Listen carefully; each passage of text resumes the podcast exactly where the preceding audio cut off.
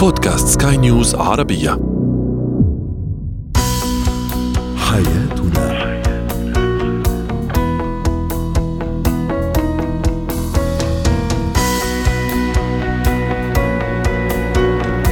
أهلا بكم مستمعينا الكرام إلى حياتنا برنامجكم اليومي الذي يعنى بشؤون الأسرة وباقي الشؤون الحياتية الأخرى والذي يمكنكم متابعته على بودكاست سكاي نيوز عربية. معي أنا طيبة حميد.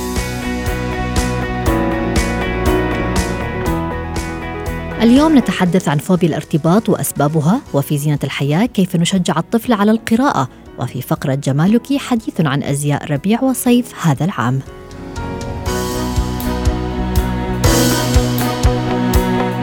هو وهي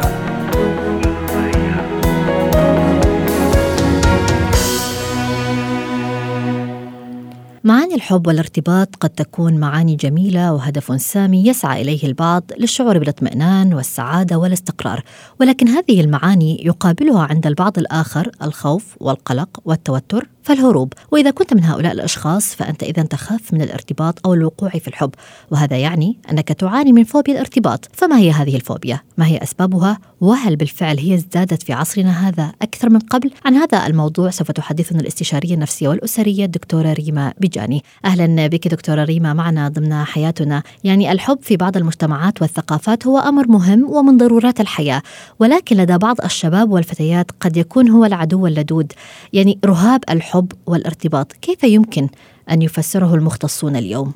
صحيح.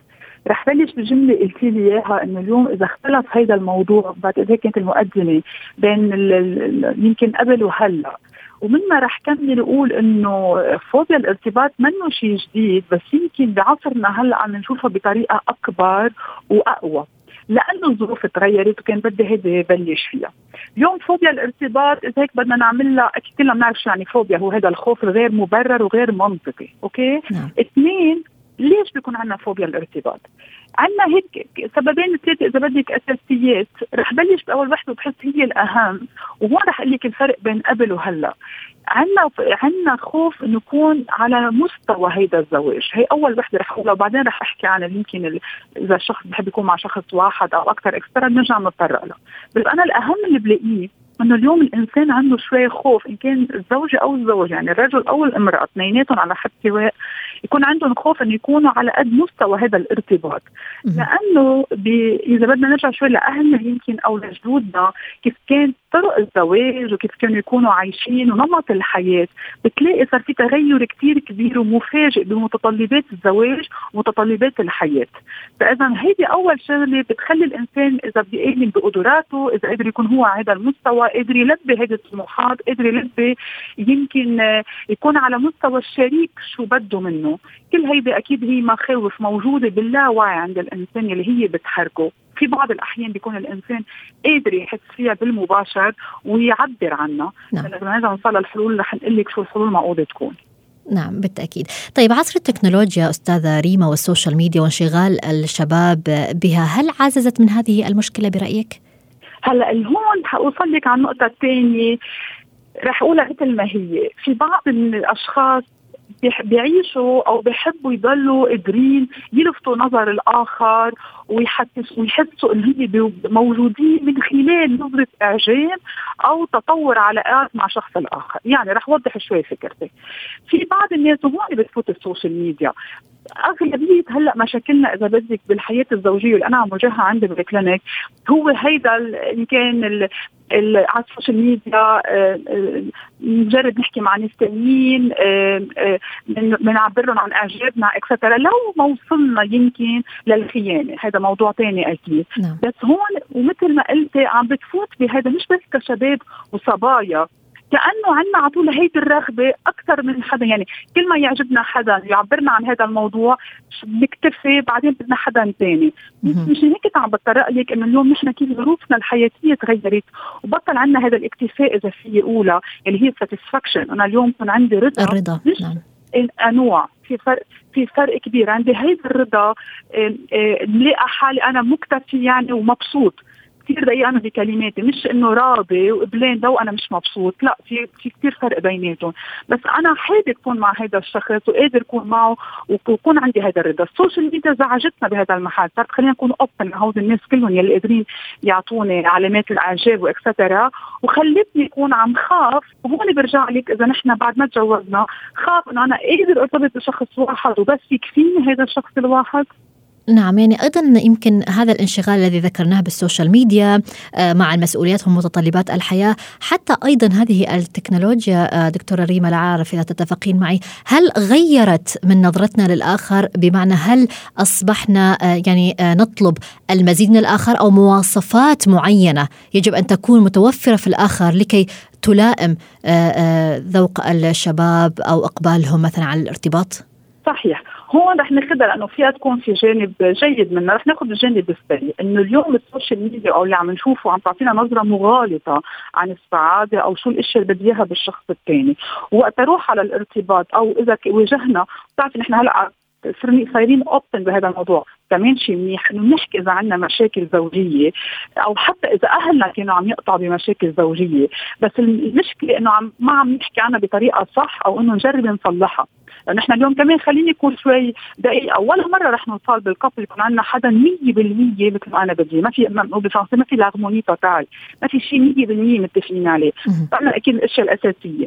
مشان هيك إذا برجع لسؤالك إيه صار عندي نظرة مغلوطه مثل ما قلت عن هيدا شو بدي أنا بالشريك وشو متطلبات اللي بدي إياها. غيرت شوي إذا بدك بالأمور الأساسية من الزواج وليش أنا بدي أكون متزوج. يعني عن جد إذا بدك كل النظرة لكون حيزيد كوب الحياة الزوجية فريمون وصلت لمحل تغيرت كل مفاهيمها وهون عم نصير مرعوبين مش بس خايفين صراحة مرعوبين لأنه صار عندي فرق بين أهلي كيف كانوا بحياتهم الزوجية وأنا لشو مقبل هلأ شو بدي يكون عم بتسبب لنا أزمة كبيرة. صحيح، طيب اليوم كيف نعالج هذا الموضوع وهذه الفوبيا؟ وأيضا متى نلجأ إلى المختصين؟ تربيا هلأ أول شيء أنا اللي بقوله على طول بحي شيء بحياتي بقدر أعمله بقول ليه بدي أعمله؟ وكثير بشدد بالحياة الزوجية أكثر مرة لازم أسأل في هذا السؤال. أنا ليه بدي أتزوج؟ ليه بدي اكون مع شريك؟ ليه بدي اكون عم آه عم ألزم حالي إذا في استعمل هذه الكلمة يكون آه مع شخص ثاني.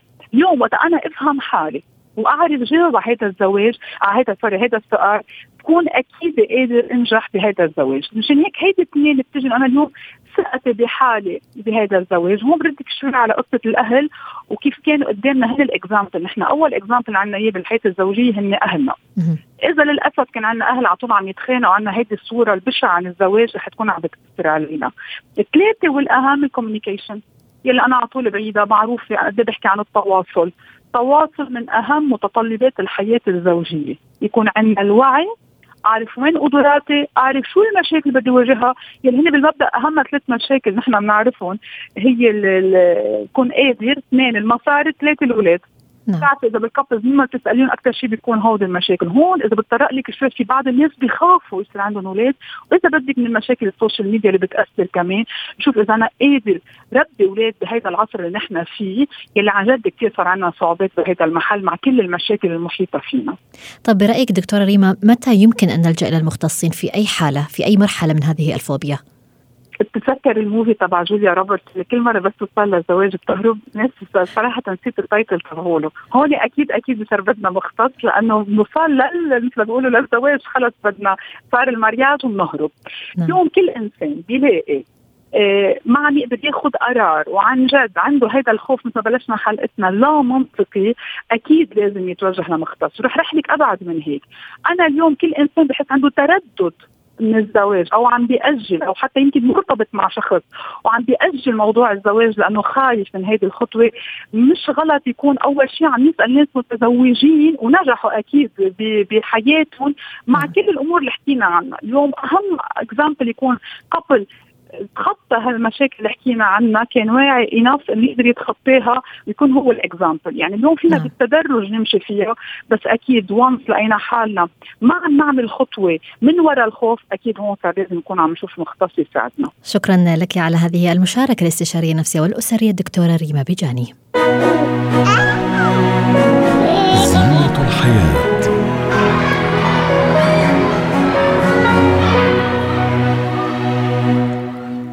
أن يقرأ الطفل وأن يحب الكتب ويستوعب ما يقرأه وأن نربط كل هذا بالمتعة لشد انتباهه قد يكون الأمر بمثابة تحدي للأهل. وأيضا قد يتطلب مهارة والصبر لتعزيز حب الطفل للقراءة والكتب وأيضا قد يجعلها أسلوب حياة. فكيف نشجع أطفالنا اليوم ونجذبهم للقراءة؟ هذا ما تحدثنا به الخبيرة التربوية الدكتورة فادية دعاس. أهلا بك دكتورة فادية معنا. يعني القراءة هي نافذة الطفل على العالم الخارجي وأيضا قد تكون هي الخطوة الأولى لتكوين شخصيته. متى يجب على الأهل بالفعل أن يبدأوا بتعليم أو بتعريف أطفالهم القراءة؟ مرحبا حبيبتي يعطيك العافية يا رب. بك. أهلا وسهلا.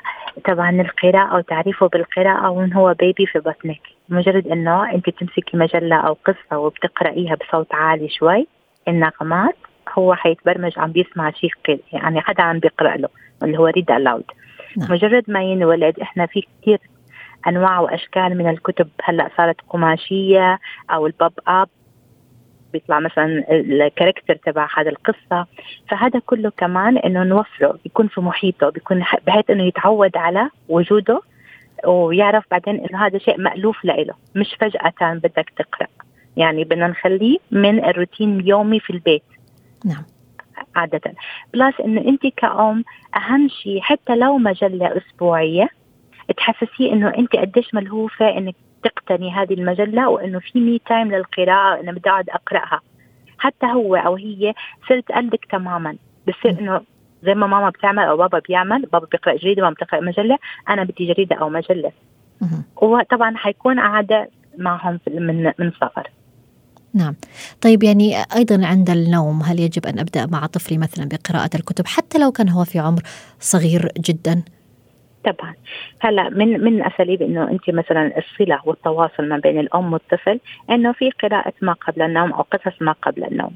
فأكيد لما يتعود إنه أنت عم تقرأي له قصة بالعكس بتعود على القراءة أو إنه أوكي هناك شيء اسمه متعة القراءة والفهم والاستيعاب لقصة معينة تثري خياله أكثر بصير عنده فضول إنه بعد هيك إيش إيش حدث؟ ماذا حدث يعني في القصة الثانية؟ أو ممكن القصة هذه إيش تعني؟ فأكيد هذا قراءة ما قبل النوم أكيد لازم تكون موجودة. هلأ عادة معلش أنا حسب شوية أقول لك إنه الطفل لما فجأة تقولي له اقرأ بقول لك لماذا أقرأ؟ ليه اقرا؟ يعني إذا أنت ما معوديه معودتيه على روتين إنه الكتاب موجود في البيت في كل مكان أو القصة موجودة قبل النوم وتيجي تقولي له اقرأ. بده يعرف هو هدف من القراءة ليه؟ لأنه عادة القراءة مرتبطة عنا بالمدارس أو الدراسة أو الدرس اللي صحيح هم بيحاولوا يهربوا منها. فلما تقولي له اقرأ حيقول لك ليه لا توصلي لهي المرحلة إنه اقرأ يقول لك لماذا؟ لأنه في طرق أنت ممكن آه، تحاوليها لتجذبيه ولتنعشي خيال يعني مش ضروري نخلي القراءة يعني كأنه واجب على الطفل. نحاول أن نحببه أكثر بهذه القراءة بطرق مختلفة صحيح؟ تم تماما تماما. يعني في طرق معينة تحببيه بالقراءة بحيث إنه هو اللي يسعى للكتاب حتى يبحث عن معلومة أو يشوف ماذا حدث بعد. فعادة إحنا بنبدأ بتقنيه اسمها ثلاث دقائق. أنت بس بتحبذي للغلاف. لموضوع القصة وبتتركي المشكلة اللي في القصة أو الحدث في القصة لإله يكتشفها. جميل. أو شيء ثاني مثلا حتى لو أنت تدركي المعلومة هذه لكن قولي له أنا مثلا ماما مش فاهمة إنه لماذا نستخدم هذا أو وات السؤال وخليه هو يبحث في مجلة في جريدة عن السبب. يعني يجيب لك هو المعلومة. جميل. فهيك بتشج- بتشجعيه أكثر على القراءة. متى أيضا يمكننا أن نعطي مساحة للطفل آه، كافية لاختيار ما يود هو أن يقرأه هو؟ بالضبط بالضبط. المساحة لازم تكون موجودة وكافية دائما متوفرة له بحيث إنه هو يختار. إنه في أي عمر؟ لإنه هو.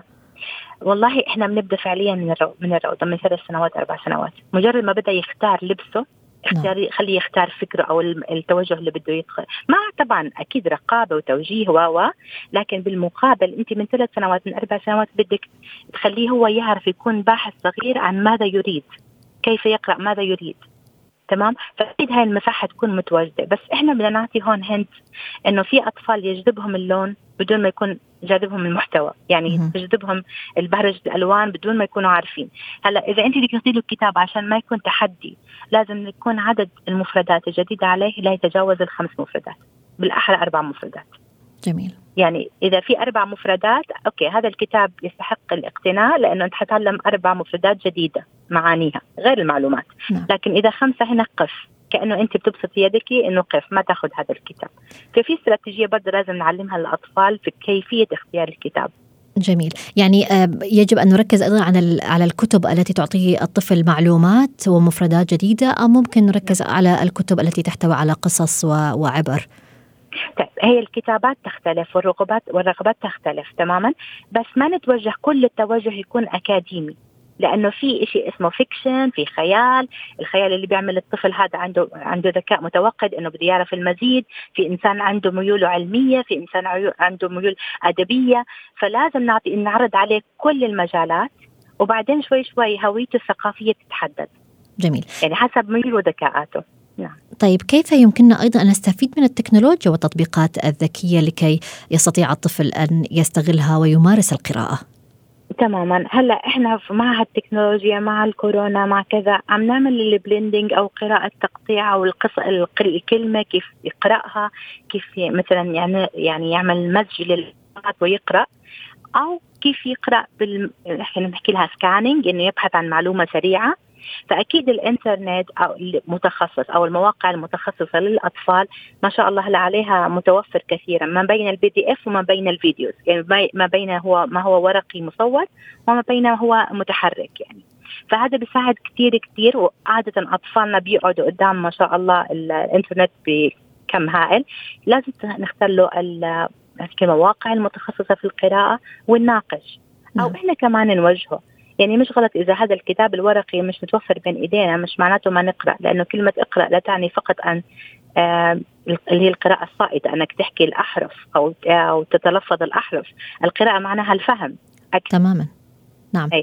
so, فتماما إنه هلأ أنا في أطفال كثير يجدون آه، خصوصا من أصحاب اللغة غير مثلا العربية أو لغة ثانية يجدون القراءة لكن لا يفقهون المعنى. لأنهم بفكوا رموز الصوتية فقط. فهذا فرق عن قراءة عن قراءة. يعني أنت بدك قراءة فقط للصوت أو قراءة للفهم. بيعتمد. جميل. يعني آه، دكتورة فادية أنت تنصحين باستخدام التكنولوجيا نعم. مقارنة بالكتب الورقية للطفل؟ بماذا تنصحين؟ لماذا لا يكون في دمج؟ جميل. دمج. دمج بين الاثنين. وحاليا إحنا بنعمل كتب فعليا بنحط بالآخر QR code بحيث إنه الطفل اللي تصفح هذا الكتاب ممكن إذا كان هو سمعي وليس بصري ما في أطفال بيختلف برضه آه، قدراتهم. ممكن إنه يدخل على ال QR code هذا على الإنترنت ويسمع القصة سواء سمعا أو يشاهدها. جميل. شكرا. لازم يكون في دمج أكيد. شكرا لك على هذه النصائح الخبيرة التربوية دكتورة فادية دعاس. جمالك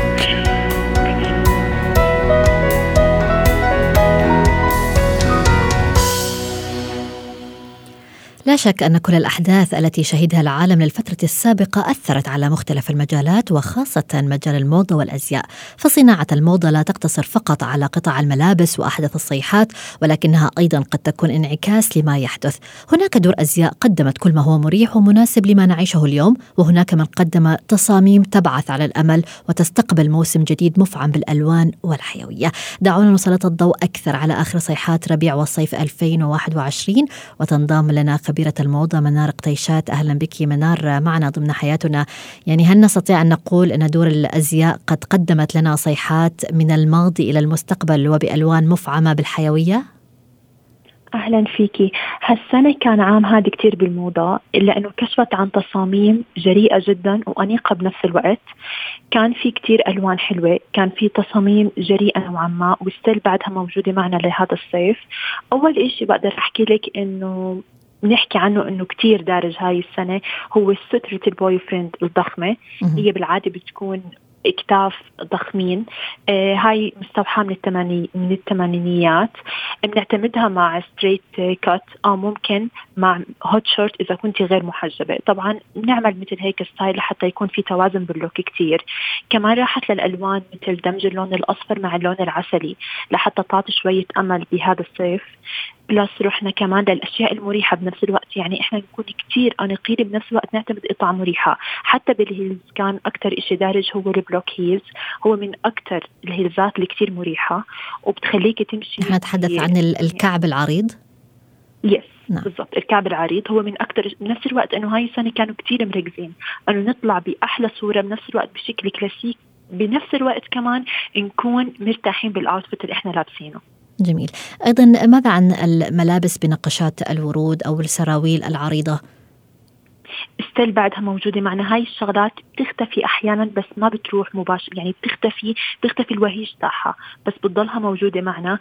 ال straight cut أو ال boyfriend أو ال wide leg معنا هاي السنة. بس إنه بنعمل فكرة التوازن. بهيك فكرة كمان خلوا أكثر شيء دارج هاي السنة الأحزمة العريضة. لحتى نعطي توازن بال outfit تاعنا لما نلبس جاكيت يكون ضخم شوي نحط عليه حزام عريض ونلبس ال straight cut فهيك بنعطي شكل انثوي كتير بنفس الوقت كله متوازن للنظر صحيح يعني حتى نستطيع أن نشاهد السراويل الجينز الواسعة قد عادت من جديد يعني برأيك هل هو آه، يعني أكثر آه، راحة ويلائم الظروف اليوم التي نعيشها من أزمة كورونا ولجوء الناس للملابس المريحة مع قلة الخروج من المنزل؟ صح الناس تعودت سنة كاملة عم تشتغل ريموتلي ما عم تطلع كتير فهذا الإشي خلى عند الناس تروح لل... للقطع المريحة أكثر فالموضة اتبعت هاي الشغلات بس بنفس الوقت كانت الأشياء بتعطي طابع إنه عصري جدا. هلأ سألتيني عن السراويل yes هي موجودة معنا العريضة مثل wide leg مثل ال straight cut مثل ال boot cut مثل ال boyfriend كل هاي موجودة معنا بس بنفس الوقت بدك تعطي طابع ممكن أحكي لك أنثوي أكثر يعني لما تعتمدي مثلا ال wide leg حلو تعتمدي معه مثلا block heel مش شرط تعتمدي معه مثلا شيء كتير flat لحتى يعطي shape للجسم بطريقة حلوة. جميل. طيب ما هي أكثر الألوان الدارجة أيضا؟ وكيف ننسق هذه الألوان آه، مع بعض؟ أكثر لونين دارجين هاي السنة وهم دور الأزياء صمموهم مع بعض هو اللون الأصفر مع العسلي. أكثر اللونين كانوا دارجين مع بعض. plus ال light green ال gray ال camel الألوان الترابية أو الصحراوية. لأنه هاي الألوان بتعطينا طابع أنيق على ال outfit تبعنا بنفس الوقت ألوان حيادية. فلو شو ما دمجنا معها ألوان ثانية بنضلنا إحنا هيك بال safe side ال outfit تبعنا. جميل. طب ماذا عن الملابس آه، المخططة والملونة؟ موجودة بس هاي السنة عم بروح للكلاسيك أكثر لما نروح ال items القطع المحايدة أكثر يعني مش عم نروح كثير للألوان. لا عم نروح للألوان بطريقة بقطع يعني ممكن نحكي عنها ثانوية. يعني أكثر شيء دارج هاي السنة الحقائب باللون الأصفر. جميل. أكثر شيء تعتمد الحقائب باللون الأصفر مع look حيادي. suit مثلا لونه يكون حيادي صحراوي أو يكون الألوان الترابية أكثر شيء بيروحوا للقطع الثانوية بالقطعة إنه تكون آه، ألوان دارجه صارخة جدا. بس كقطعة ك total look ألوان صارخة مو كثير يعني ولكن نستطيع أن نعتمد هذه الألوان مع الحقائب أو الأحذية صحيح؟ مزبوط. صحيح. أو بال scarf ات هلا كثير دارجين السكارفات السكارفات على الرأس حتى لغير المحجبات كنوع من ال style طبعا بالقماش الحرير. هذا الشيء كثير دارج. بس إحنا أيام بنحس إنه ال culture تاعتنا بال Middle East إنه غير محجبه تحط scarf إلا إذا كان ب photoshoot أو كان عندها آه، تصوير أو أي شيء بس إنه كتطلع فيه وتخرج فيه برا بتحس شوي ال look حيكون odd نوعا ما. طب ماذا عن الإكسسوارات؟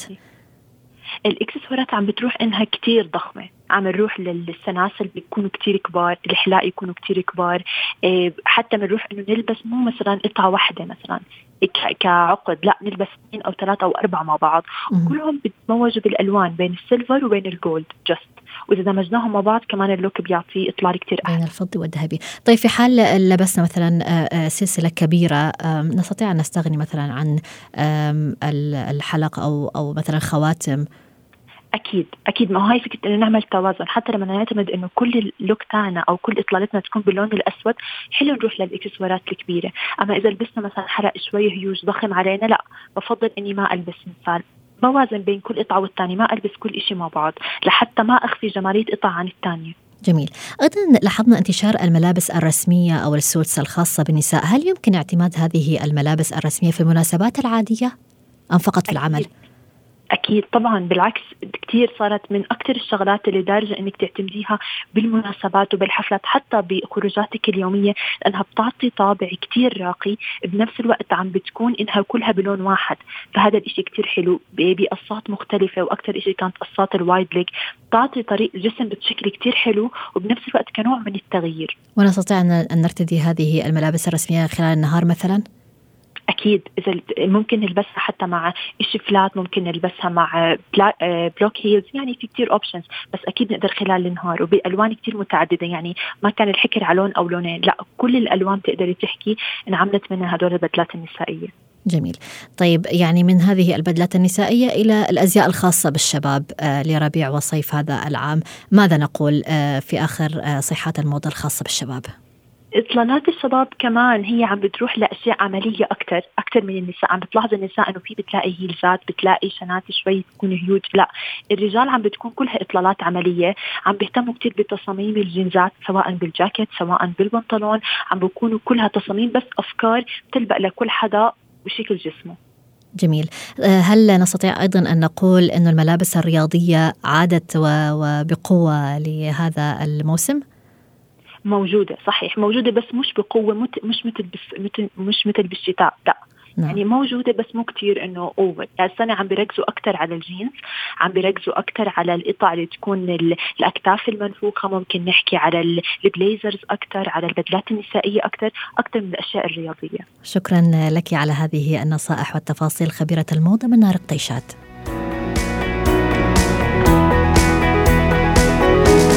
نصل وإياكم مستمعينا الكرام إلى ختام حياتنا كنت معكم أنا طيبة حميد إلى اللقاء